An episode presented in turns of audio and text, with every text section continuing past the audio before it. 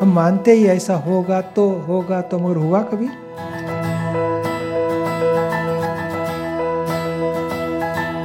यानी हमारे पास सॉल्यूशन लाने की शक्ति कम पड़ रही है। ये हमेशा डर है, भय है वो सब नेगेटिविटी से बहुत भर है और इनसिक्योरिटी से बहुत भय है। हम समाधान लाएँगे तो भय निकल जाएगा। हर चीज़ में ऐसा लगता है कि कोई चीज़ खोने का डर रहता है।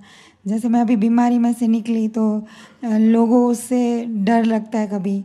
किसी से मैं भागती हूँ फील करती हूँ कि पहले कुछ कॉन्फिडेंस था, वो कहीं कुछ मिस हो गया है। अपनों से डर लगने लगा कि हस्बैंड को क्या फील होगा, मेरा लुक बदल गया। कभी बच्चों से डर लगने लगता है। तो वो डर नहीं था, अचानक वो आ गया है अंदर। तो पता नहीं चल रहा कि पहले ऐसा नहीं था, पर वो डर को मैं कैसे निकालूं? और सचमुच तो अपने ही दुखी कर रहे हैं ऐसा फील हो रहा है। अपना मान्यता ही है ऐसा और सब लोग तो लोग ऐसा बोलते हैं कि बीमारी आई तो तुम्हारे कुछ बुरे कर्म होंगे इसलिए आई। नहीं उल्टा खुश होने का बुरा कर्म पूरा हो गया। समझो पॉजिटिव समझो गया एक कर्म छूट गया। बीस आने वाला बीस में से दो गए तो भी अठारह रहेंगे अठारह में से दो गए तो सोलह रहेंगे खुशी मनाने के। दुखी क्यों होना? पॉजिटिव ये हमेशा डर है भय है वो सब नेगेटिविटी से बहुत भर है। और इनसिक्योरिटी से बहुत भय है। हम समाधान लाएँगे तो भय निकल जाएगा। और बुद्धि तो हमारी बुद्धि हमेशा भय बताती है, सो सॉल्यूशन निकालो। नहीं, ऐसे पॉजिटिव मन बताएगा, अर्थात बुद्धि बताएगी, ऐसा हो गया तो। तो पूछने का ऐसा हुआ है पहले कभी? तो हम मानते ही ऐसा होगा, हुआ ही नहीं है। होने वाला भी नहीं, और होएगा तो हम सॉल्व करेंगे, चलो। तो ये ये क्या है कि मानसिक, यानी हमारे पास सॉल्यूशन लाने की शक्ति कम पड़ रही है। इसके लिए सब हमें हावी हो जाता है, डर लग जाता है, ये हो जाएगा, वो हो जाएगा।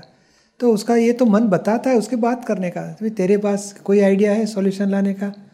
नहीं है तो फिर चुप गेट आउट या तो हम तो जब ज्ञान लेते हैं तो दादा भगवान का अनुभव ऐसे होता है कि हर प्रॉब्लम में दादा भगवान को याद करते गए दादा भगवान मुझे शक्ति दो।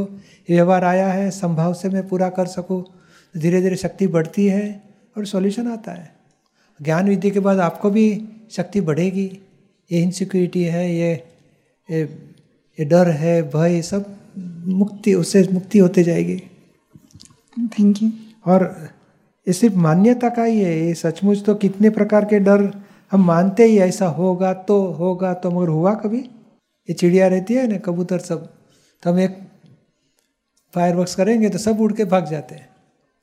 दूसरी बार करेंगे तो दो चार भागेंगे, दो चार देखेंगे क्या हुआ। और तीसरी बार करेंगे तो देखेंगे भी नहीं है, इधर आराम से खाते रहेंगे लोग। तो चिड़िया में इतनी हिम्मत है कि हमारे सिक्योरिटी को डिस्टर्ब करने वाला नहीं, ये दूर होता है। एक बार सोच लिया कि, समझ लिया कि कितना होता है, किधर तक होता है, हमें तक आएगा या नहीं। हमारे तक नहीं आता है तो आराम से खाते हैं बोलो तो चिड़िया के पास से शक्ति मांगो तुम्हारी जैसी समझ हमें भी मिल जाए। पर मुझे इतना यकीन है कि ये डर मेरे मन में है हम्म, होगा नहीं। है सचमुच नहीं है। सचमुच अभी तो ज्ञान के रास्ते पे आए हो तो ज्ञान से आगे बढ़ो। तो फिर और दादाजी की किताब भी बहुत सारी हाँ है। मैंने पढ़ी थोड़ी बहुत हाँ तो उससे बहुत आपको शक्ति बढ़ेगी कॉन्फिडेंस पावर भी बढ़ेगा। अंडरस्टैंडिंग पावर की ज़रूरत है बाकी दूसरे किसी की ज़रूरत नहीं है।